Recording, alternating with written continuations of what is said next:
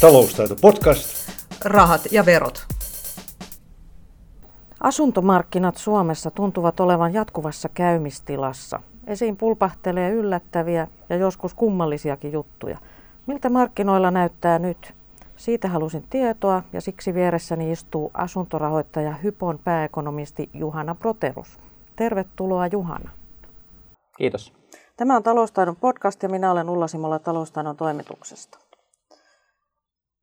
Juhana Hypon asuntomarkkinakatsauksessa kerrottiin mielenkiintoisesta havainnosta Yhdysvalloissa. Naisen euro on siellä asuntokaupassa 98 senttiä. Mistä on kysymys?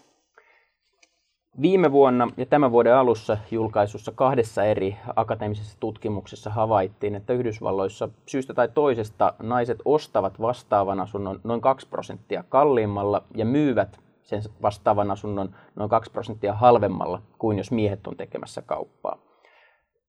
Tämä ilmiö on aika uusi ja tutkijoilla ei ole mitään kovin vahvaa yksimielisyyttä siitä, mikä se syy on, mutta ehkä sieltä nousee muutama tekijä yli muiden.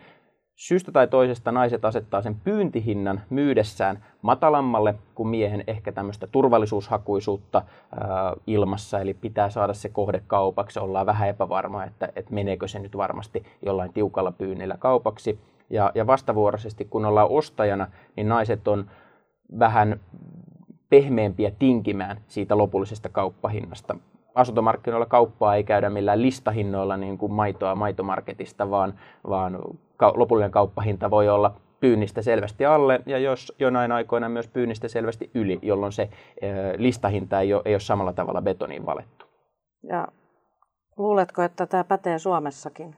No, Hypon kokemukset kertoo, että, että tällä ilmiöllä on pohjaa kyllä Suomessakin. Me, me nähdään, että erityisesti siellä kun ollaan myyntipuolella, niin Suomessakin naiset asettaa sitä pyyntihintaa vähän varovaisemmin ja ehkä, ehkä kuuntelee välittäjiä, varo, voi sanoa, sanoa niin kuin herkemmin ja välillä ehkä vähän turhankin herkästi välittäjät, jotka Suomessa ja Yhdysvalloissa, joilla on iso rooli siinä asuntokaupassa, antaa sitten hinta-arvioita, kun on myymässä, että se asunto käy jollain tämän tyyppisellä hinnalla kaupaksi, niin naiset ehkä asettaa sen haarukan sitten sinne alalaitaan ja miehet sitten ehkä sinne haarukan ylälaitaan. Eli tässä kyllä jonkinasteinen perä, perä voi kyllä Suomessakin olla.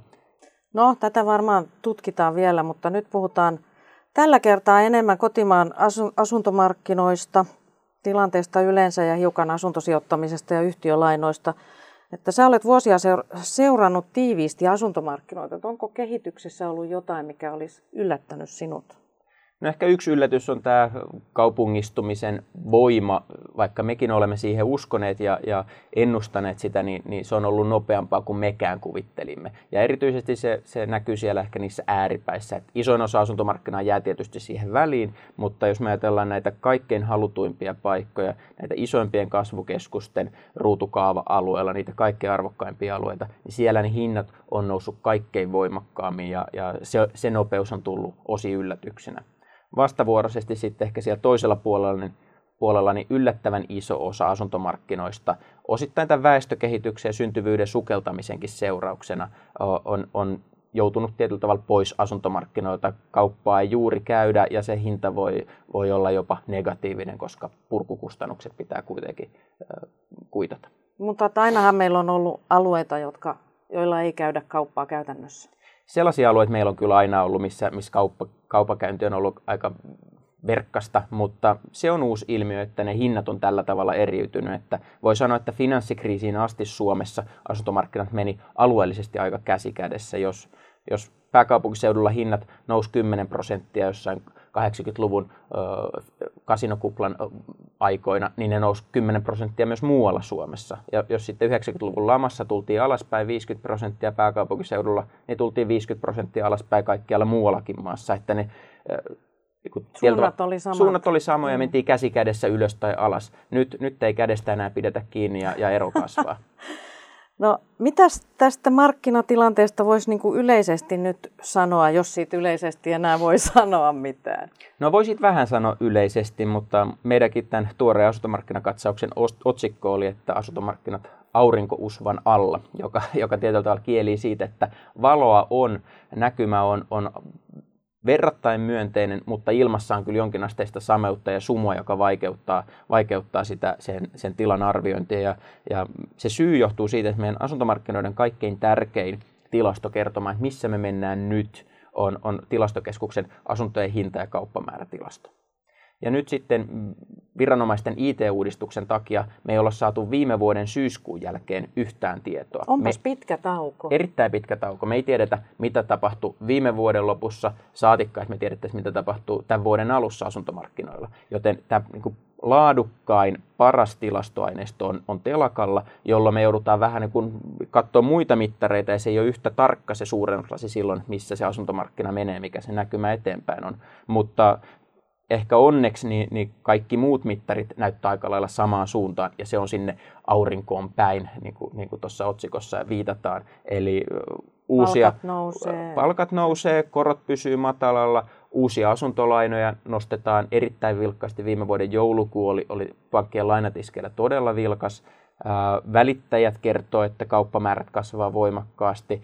Niin kuin tuossa puhuttiin, niin välittäjillä on tosi iso rooli Suomen asuntomarkkinoilla. Vaikka kaikki kaupat teemme välittäjän kautta, niin, niin se kuitenkin näyttää aika hyvin suuntaan. Se on semmoinen 75-80 prosenttia asuntokaupoista tehdään välittäjien avulla. Eli nämä kaikki mittarit, uusien asuntojen kauppamäärät, uusien asuntojen hinnat, niin kaikki kertoo tästä samasta ilmiöstä, että, että yleisesti tunnelma on myönteiseen päin.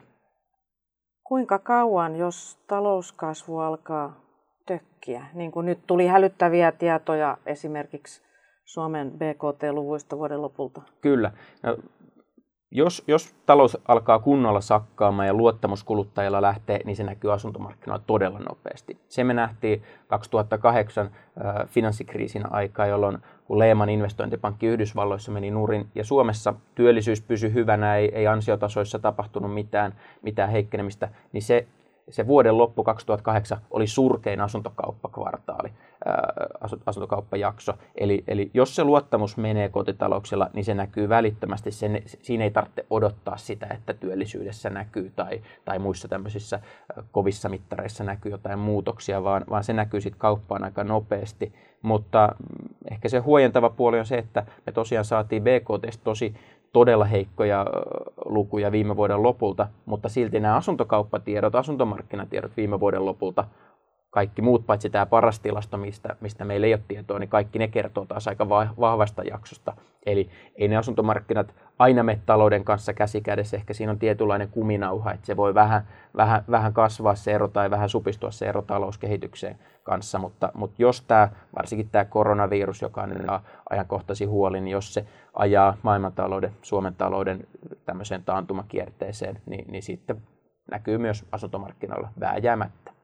Käsittääkseni takana oli aika montakin sellaista vuotta, jolloin asuntojen hinnat ei olennaisesti noussut, muuta kuin ihan jossain paikoissa. Ja kauppa tavallaan junnas paikallaan, niin voiko tässä olla kysymys siitä rekyylistä, että ne asuntotarpeet nyt purkautuu ja kauppaa käydään sen takia? No se on, se on mahdollista toki, mutta tätä tämmöistä tietyllä tavalla patoutunutta kysyntää tässä nyt on povattu varmaan sieltä finanssikriisistä lähtien, että se ei ole ihan itsestäänselvää, että miksi se nyt just tässä, tässä ja nyt pitäisi tapahtua. Ää, meillä näkyy, näkyy tässä asuntokaupassa ja, ja asuntojen hinnoissa kyllä tämä aika voimakas polarisaatio, mitä ei voi tässä, tässäkään niin kuin sivuuttaa, että vaikka yleisesti näkymät on valoisia aurinkousvasta, niin, niin kyllä ne näkymät on aika erilaiset näissä kasvukeskuksissa ja, ja sitten muuttotappioalueilla, Et, että tämä pitää kyllä pitää mielessä. Mitä sä tässä yhteydessä pidät kasvukeskuksina?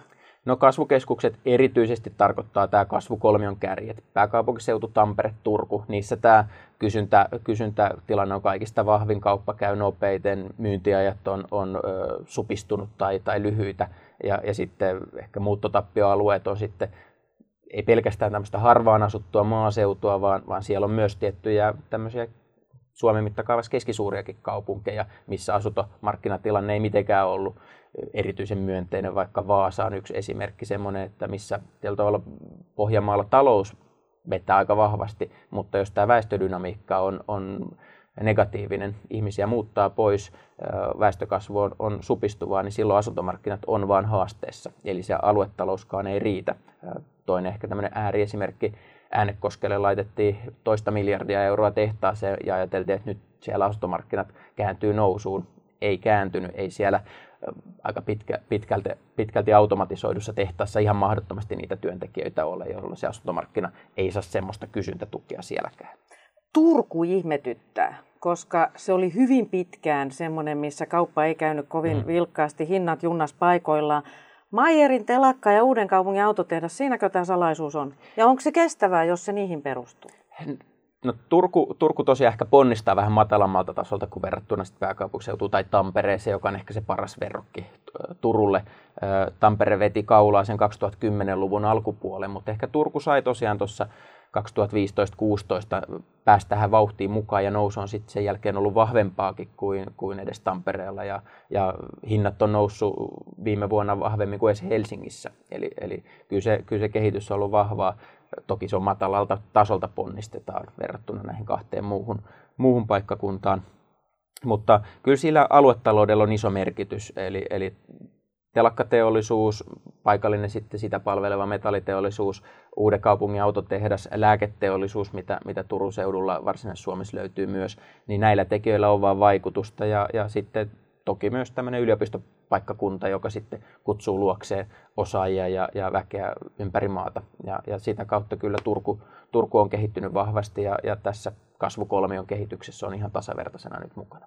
Tuntuu vaan siltä, että Turku satsaisi aika paljon yliopistoon ja näihin biositeihin ja teknokeskuksiin, mutta Mayerin telakkahan se oli, joka se niin kuin kisko ylös. Ja se ainakin tapahtui samaan aikaan kuin tämä Mayerin te- tel- telakan käännös, mutta sitten voi hyvin olla, että vaikka Mayerin telakka ei olisi tapahtunut, niin Turun tilanne olisi silti kääntynyt parempaan päin. Eli, eli se on Pitkäjänteinen aika... sijoittaminen olisi niin kuin kannattanut. Pitkäjänteinen sijoittaminen voi olla, että se olisi siltikin kannattanut, että, että ehkä tämä Mayerin puoli on, on kiistatta vauhdittanut sitä kehitystä, mutta olisiko se silti tämmöinen alakuloinen tunnelma, niin en mä ihan siihenkään usko, että, että kyllä ne Turun muutkin vahvuudet on, on ihan todellisia ja ei se ainoastaan ihmiset telakalla töissä käy Turun seudulla. Viittasit tuossa Vaasaan ja sitten toisaalta myös näihin muuttotappiokeskuksiin tai siis alueisiin. Mm. Nythän niin kuin paljon suomalaisia asuu kuitenkin näiden ääripäiden ulkopuolella. Meillä on paljon keskikokoisia pienehköjä kaupunkeja, joissa, joissa asuntokauppa kuitenkin jollain lailla käydään. Niin mitä niistä alueista voisi sanoa niiden asuntomarkkinoista? Voi sanoa, että tämä kaupungistuminen näkyy näissäkin paikkakunnissa. Eli, eli tämä kaupungistuminen ei jaa vain tietyllä tavalla alueita eri puolille, vaan se näkyy myös näiden alueiden sisällä. Et hyvä esimerkki on vaikka Kotka, jossa hinnat on yleisesti tullut alaspäin, mutta sitten kun me katsotaan Kotkaa vähän tarkemmalla suurennuslasilla, niin sitten siellä Kantasataman alueella, siellä Kotkan saarella, siellä minne toimintoja on keskitetty, niin ei siellä asuntojen hinnat ole mitenkään sukeltanut tai kauppamäärät kadonnut. Et siellä se on asuntomarkkinat pysynyt ihan vahvasti, mutta sitten se voi sanoa niin kuin pohjois, pohjoispuoli siitä kunnasta, mistä, mistä sitten ehkä toimintoja on siirtynyt sinne etelämmäksi, niin, niin siellä hinnat on tullut niin kovaa alaspäin, että se näkyy koko Kotkan keskiarvossa. Sama pätee vaikka Kuopioon.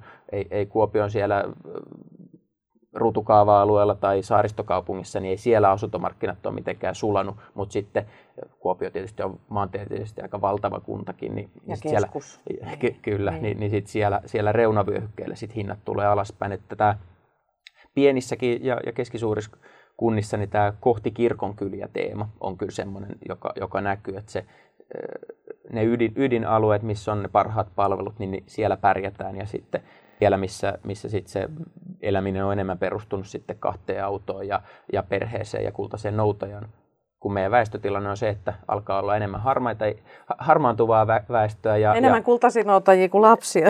enemmän kultaisia noutajia kuin lapsia ja, ja nimenomaan se, että niitä lapsia on niin vähän. Ja, ja sitten ne lapsiperheet, mitä on, niin nekin jää mieluummin aiempaa enemmän. Ei kaikki onneksi tietyllä tavalla, vaan, vaan mutta aiempaa enemmän jää sinne kaupunkikeskustoihin, niin, niin tämä näkyy kyllä tässä asuntomarkkinassa aika, aika vääjäämättömästi. Jos puhutaan hieman asuntosijoittamisesta, joka liittyy tähän markkinatilanteeseen, niin vieläkö sä näet, että markkinatilanne on asuntosijoittajille suotuisa? Asuntosijoittajiinkin liittyy ehkä joku aika paljon eri sävyjä, vähän niin kuin asuntomarkkinoihin liittyy eri sävyjä. Että se, että puhuu vain asuntosijoittajista yhtenä ryhmänä, niin voi olla vähän, vähän harhaanjohtavaa, mutta ehkä jos, jos nyt yleisesti sanoo, niin, niin ei tämä asuntosijoittaminen ole mihinkään kadonnut ja, ja kyllä se yleinen trendi edelleen on, on kasvusuunnassa, mutta se on, se on ehkä näkynyt vähän eri puolilla sitä asuntosijoittajasegmenttiä, että voimakkaasti meillä kasvaa tämmöinen ammattimainen asuntosijoittaminen, institutionaalinen asuntosijoittaminen. Siellä on sekä kotimaisia tämmöisiä tuttuja perinteisiä eläkevakuutusyhtiöitä, henkivakuutusyhtiöitä, mutta siellä näkyy myös kansainvälisiä ammattimaisia asuntosijoittajia. Niitä tulee Suomeen koko ajan lisää. Ja se segmentti kasvaa, kasvaa nyt selvästi.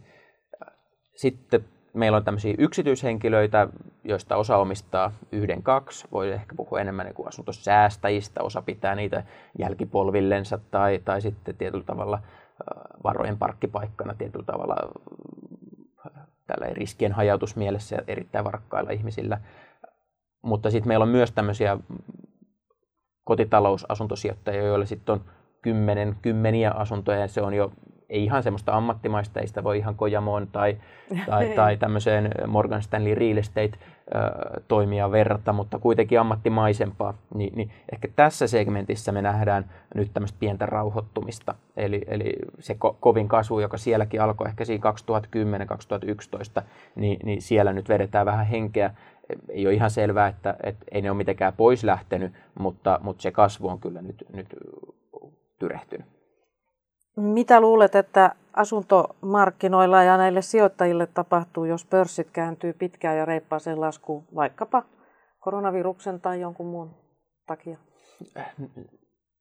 Siinä, siinä aika iso, iso selittävä tekijä on se, että viekö tämä koronavirus joko kotitalouksien luottamuksen totaalisesti, silloin se näkyy asuntomarkkinoilla, ja tai viekö se talouden kuvan kokonaan negatiiviseksi. Jos se jää tämmöiseksi pörssipaniikiksi ja, ja tämmöiset kansainväliset tuotantoketjut on hetkellisesti katki ja, ja sitten pörssit hermo, hermoilee tätä, niin, niin voi olla, että asuntomarkkinoihin se ei välttämättä säteile niinkään voimakkaasti. Voi olla, että silloin iso osa ajattelee, että no siinä kivitalossa ne rahat ainakin pysyy turvassa, että, että siirretäänpäs vähän sinne rahoja tämmöiset isot instituutiot tai erittäin varkkaat yksityishenkilöt, jolloin sitten se, se voi tukea sitä asuntomarkkinaa.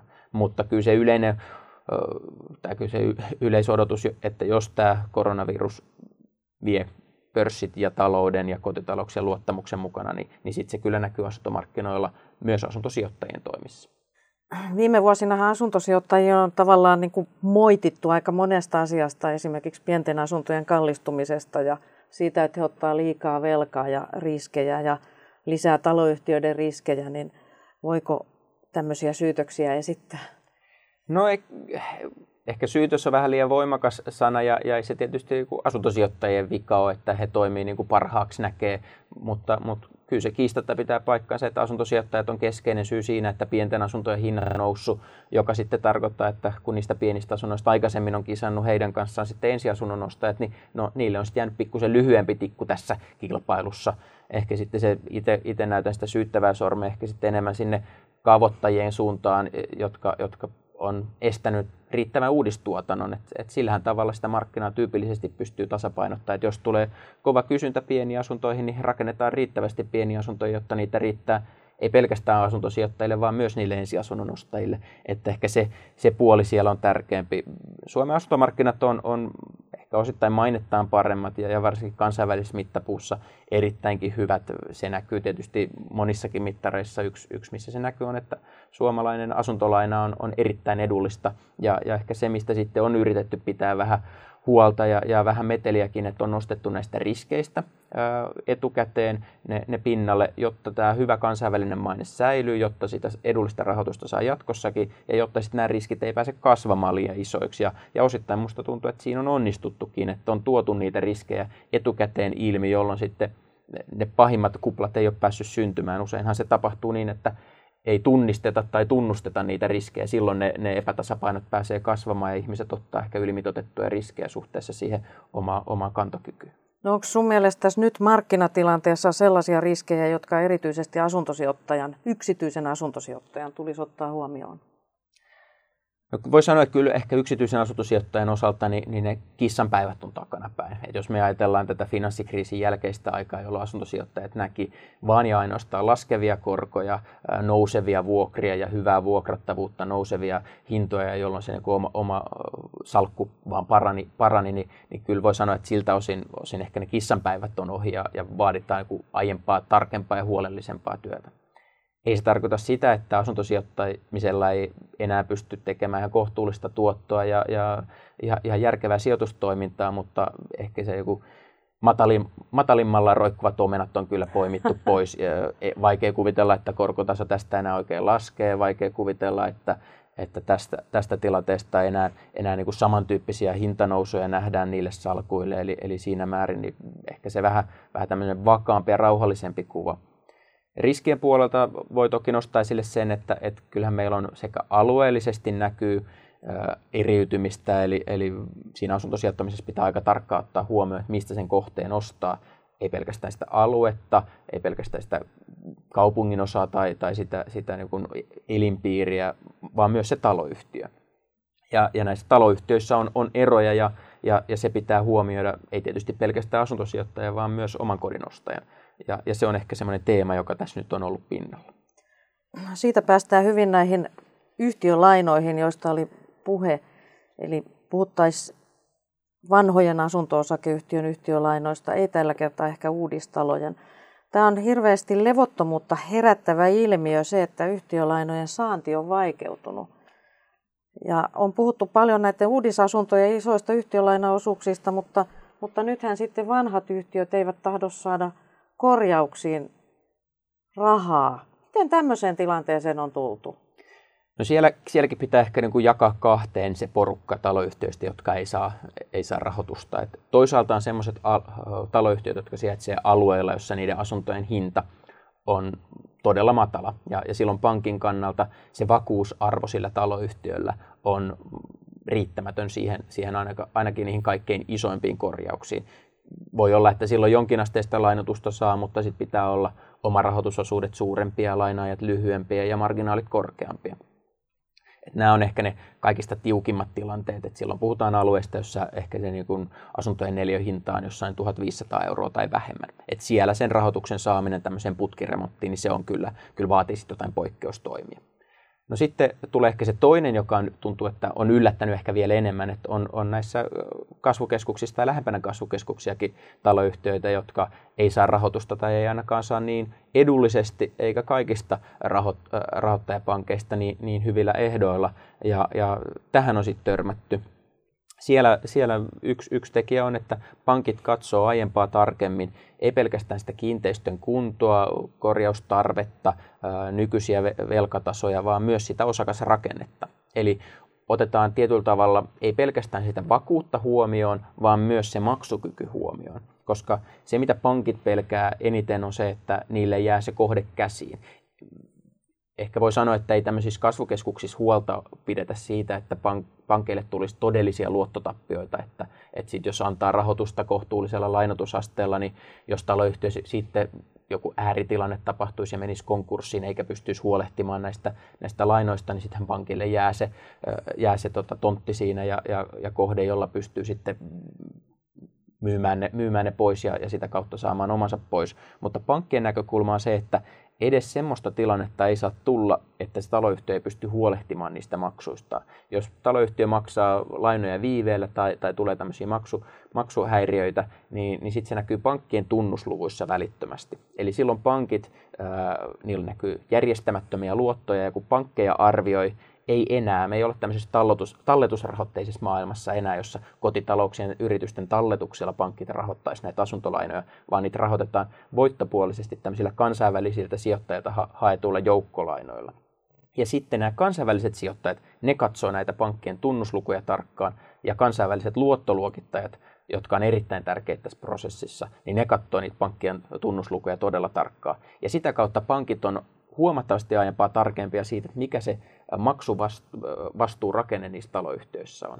Ja, ja se vaan on niin, että jos sulla on taloyhtiö, jossa, jossa omistajana on yksi iso sijoittaja omistaa monta, niin se on vaan alttiimpi riskeille verrattuna siihen, että sulla on tämmöinen perinteinen suomalainen taloyhtiö, jossa on monia kotitalouksia ja se riski on tämmöistä hajautunutta kotitalousriskiä. Jos nyt yksi kotitalous sieltä jää työttömäksi, niin sille ei ole isoa vaikutusta tai tulee jotain ongelmia yhdelle yksittäiselle kotitaloudelle. Mutta sitten tämmöisessä taloyhtiössä, jossa on yksi iso sijoittaja, niin sitten se onkin heti maksukykyongelma ja, ja voi vaatia, vaatia poikkeustoimia ja, ja likviditeettihaasteita ainakin lyhyellä aikavälillä. No mutta kuinka laaja ongelma tämmöinen nyt voi olla, että jos me puhutaan peruskorjaustarpeessa olevista taloyhtiöistä, niin eihän ne nyt ole niitä sijoittajien suosikkiyhtiöitä.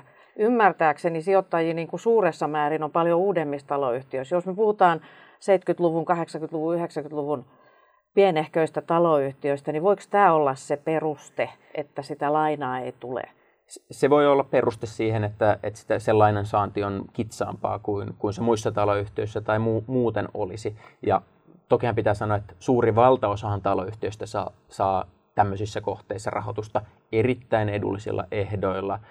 Ja, ja näissä kasvukeskuksissa on vino pinopankkeja, se ei ole vaan hypo tai, tai pari jotain muuta isoa, jotka tarjoaa taloyhtiölainoja, vaan, vaan siellä on aika montakin toimia. Eli, eli kyllähän yleisesti taloyhtiöt saa rahoitusta todella hyvin toimintaa, mutta sitten on, on selvästikin yllätytty siitä, että hei hetkinen, jos vakuusarvoa taloyhtiöllä ei ole, niin silloin rahoitusta ei tule. Ja, ja toisaalta, jos se maksuvastuurakenne on hyvin voimakkaasti sijoittajavetoinen, niin, niin sit siihen kohdistetaan ehkä tämmöiset yrityslainanannon periaatteet, jolloin se on tiukempaa rahoitusta kuin, kuin sitten tämmöinen hajautettu kotitalousriski. Käytännön elämässä on kuitenkin huomattu, että nämä yhtiölainat on nykyään aika paljon kalliimpia ilmeisesti keskimäärin kuin henkilökohtaiset asuntolainat. Ennen vanhaa sanottiin, että se on edullisempaa. Nyt se ei sitä kyllä millään lailla ole. Ja kentältä kuuluu, että tarjouksia lainoista ei myöskään saa sillä lailla kuin ennen. Eli jotain on tapahtunut ihan eteläsuomalaisissa normaaleissa kaupungeissa, normaaleissa taloyhtiöissä. Se pitää paikkaansa, että tavalliset asuntolainat on keskimäärin edullisempia, mutta sitten on ihmisiä, joille se tavallinen asuntolaina on kalliimpi tai, tai se voi olla vaikeampi saada. Se voi olla oman kodin ostaja, mutta ehkä erityisesti sijoittajat. Että, että jos katsotaan taloyhtiölainojen keskikorkoa ja, ja sitten yksityiskotitaloussijoittajien keskikorkoa, niin sit siinä se ero ei enää näy vastaavalla tavalla kuin oman kodin ostajilla. Eli, eli siinäkin tulee eroja esille. Toisaalta tässä, tässä vaikeuksissa eteläsuomalaisissa tavallisissa taloyhtiöissä, niin, niin ehkä tuntuu, että kun tämä tilanne oli niin auvoisa tässä männä vuosina, niin, niin ehkä niillä taloyhtiöilläkin semmoinen suunnitelmallisuus ja rahoittajayhteistyö, viestintä, niin oltiin totuttu, että laitetaan nyt vain sähköposti, niin, niin sieltä tulee miljoona määrin lainaa. Mm. Ja, ja ehkä se vaatii nyt vähän enemmän töitä. Se vaatii sitä, että pitää korjaustarvesuunnitelma olla tehty ammattimaisesti, se vaatii sitä, että pitää olla se osakasrakenne avattu ammattimaisesti ja, ja, ja se tietyllä tavalla kiinteistöhoito suunnitelmallista ja terveellä pohjalla. Ja ei semmoisissa kohteissa, joissa nämä on hoidettu hyvin, niin ei siellä ole ongelmia ollut. Et tuntuu, että ehkä se on siellä, missä se, se käytäntö on ollut, ollut sit vähän, vähän toisenlaista viime vuosina. Onko tämä keskustelu ollut sitten ehkä vähän äh, liian tämmöistä hälytysluonteesta, että tulee mielikuva, että nyt ei enää saada niitä yhtiölainoja?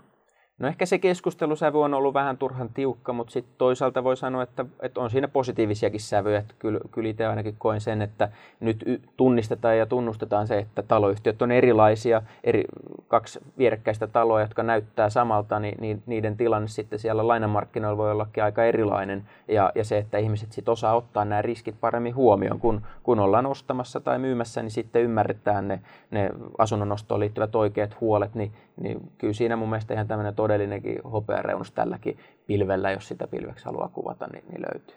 Riittääkö sun mielestä neuvoksi taloyhtiöille noin mitä äsken mainitsit, että säännöllinen pitkäjänteinen kiinteistönpito, huolelliset suunnitelmat, yhteydenotto useampaan pankkiin, mitä muuta? Osakasrakenteen seuraaminen, avaaminen. Osakasrakenteen, mikä... mutta mehän ei siihen taloyhtiössä voida itse vaikuttaa, jos joku päättää ostaa sieltä. Siihen ei taloyhtiö toki voi, mutta se, että sitä seurataan ammattimaisesti ja tulee rahoittajalle pankille se kuva, että tämä, tämä on, on tarkkailun alaisena ja, ja sieltä saadaan tiedot ajan mukaisesti. Että on, on osa taloyhtiöistä, isännöitsijöistä, jotka, joilla se, sitten, se raportointi ei ole ihan yhtä vakaalla pohjalla ja, ja sitten siihen liittyy epäselvyyksiä. Ja sitten rahoittajan yksi, yksi semmoinen aika nopea reaktio on se, että jos sulla on kymmenen taho hakee sulta lainaa muuten näyttää aika samanlaisilta, mutta yhdeltä ei saa oikeita tietoja, ei saa ajanmukaisesti tietoja, niin sitten helposti sanotaan, että okei, tuossa saattaa olla jotain huolia. Voi olla, että ei ole, mutta meillä on aika paljon näitä muitakin niin. lainahakijoita. Palvellaan niitä, pystytään palvelemaan tehokkaasti ja, ja kannattavasti heitäkin turvallisesti, niin, niin sitten ne, jotka jää siinä, siinä kisassa sitten paitsi on, niin on ne, joilla se ei ole yhtään ammattimaista. Yhtiölainoista vielä yhteen asiaan, mikä hypomarkkinakatsauksessa tuli esiin, eli kiinnitettiin huomiota siihen, että yhä useampi taloyhtiö on vuokratontilla. Nythän on niin, että sun työnantajalla Hypolla on myös itsellään Kyllä. tonttirahasto, joka vuokraa tontteja. Eli tontin vuokraus ainakin kasvukeskuksissa lienee ihan hyvä bisnes. Mutta onko se yleensä se vuokratontille rakentaminen hyvä vai huono asia osakkaiden näkökulmasta? No näissäkin löytyy vähän niin kuin asuntosijoittajissa ja asuntomarkkinoissakin, niin, niin löytyy aika monta erilaista osa, osasegmenttiä, osakategoriaa, joista on syytä puhua aika tarkasti, jotta näistä puhutaan. Mutta ehkä niin kuin, jos sanotaan ensin tästä yleistasolla, niin tosiaan uudiskohteista Suomessa yli puolet rakennetaan nykyään vuokratontille. Se on ihan uusi ilmiö. Kyllä vuokratontteja on ennenkin ollut, mutta ennen se on ollut marginaali. Ja kuntien vuokratontteja. Marginaali. Ja ne on ollut erityisesti niin. kuntien vuokratontteja. On meillä ollut myös yksityisiä tai, tai kolmannen sektorin, nyt vaikka julkisuudessakin ollut Lehtisaaressa seurakuntien omistamia vuokratontteja, niin, niin kyllä siellä muitakin kuin kuntien vuokratontteja on ollut aikaisemminkin.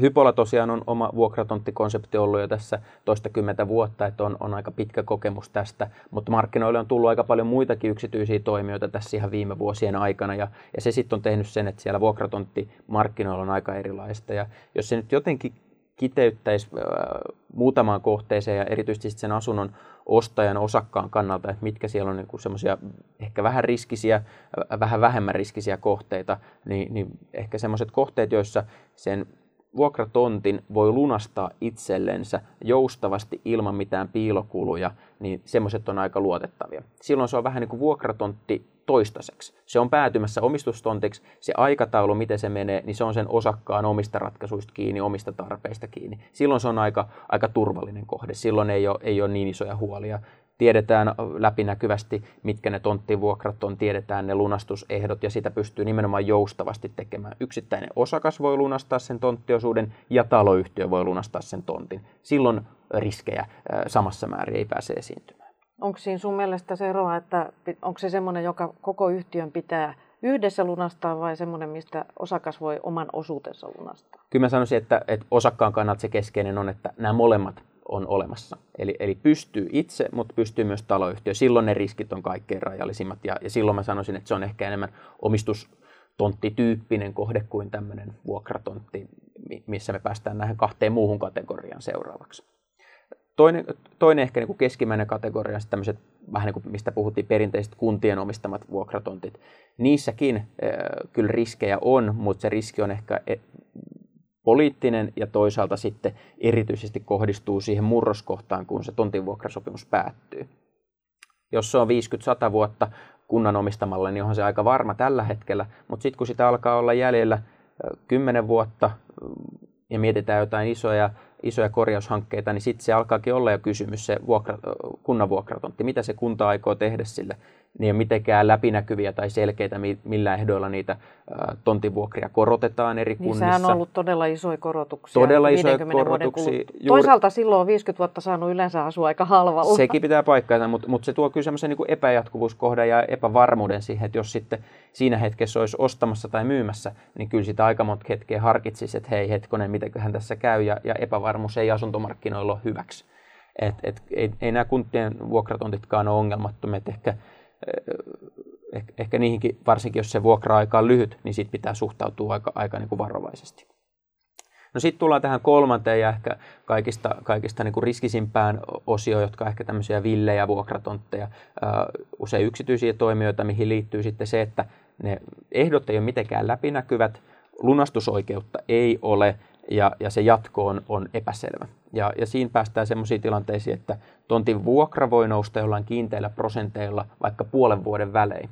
Kyllä se tavalliselle kotitaloudelle me ollaan huomattu meidän lainatiskeillä, on aika vaikea ymmärtää, että mikä se todellinen kustannus sitten on 5-10 vuoden päästä, kun se nousee pari prosenttia puolen vuoden välein. Siinä tulee vähän niin kuin korkoa korolle väärään suuntaan sen, sen asujan, asu, asukkaan ka, katsannosta katsoen.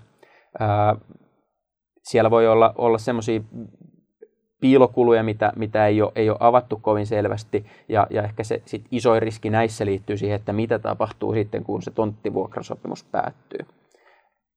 Jos sitä ei ole sovittu etukäteen, jotain tiettyä hintaa, ää, niin, niin ääritilanteessa se tontin omistaja voi sanoa, että osakkaat viekää talonne pois ja, ja tähän tontille me rakennetaan jotain ihan muuta. Ja siinä vaiheessa on vähän niin kuin vaan huonoja vaihtoehtoja niillä osakkailla jäljellä. Voisiko noin oikeasti tapaa? No, no voi sanoa niin, että ehkä tämä seurakuntien toiminta Lehtisaaressa on herättänyt sen, että mä ajatellaan, että seurakunnat on kuitenkin aika lempeitä toimijoita, mutta, mutta kyllä nekin korotukset on ollut aika rajuja ja, ja reaktiot aika voimakkaita kyllä sitten, jos, jos tämmöisiä villejä vuokratontteja omistavia kansainvälisiä sijoitusyhtiöitä, niillä on se korotusvaihe edessä, niin, niin kyllä mä luulen, että ne korotukset voi olla vielä huomattavasti rajumpia kuin mitä me ollaan nähty, nähty näissä tietyissä muissa ehkä pitkäjänteisemmissä toimijoissa. Eli, eli tätä kautta niin kyllä suhtautuisin aika varo, varovaisesti sen vuokratontin kanssa.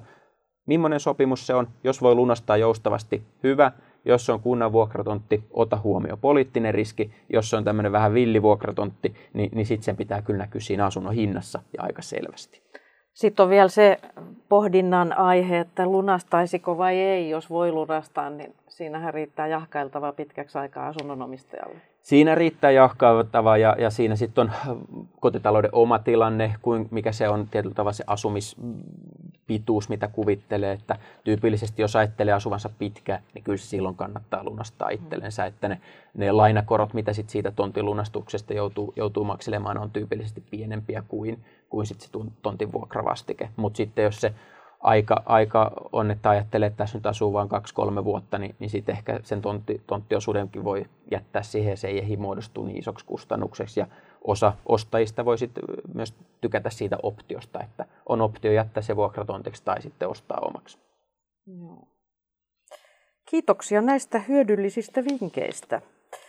Vieraana oli siis Hypon pääekonomisti Juhana Broterus ja kiitos vierailusta Taloustaidon podcastissa. Kiitos. Taloustaito podcast. Rahat ja verot.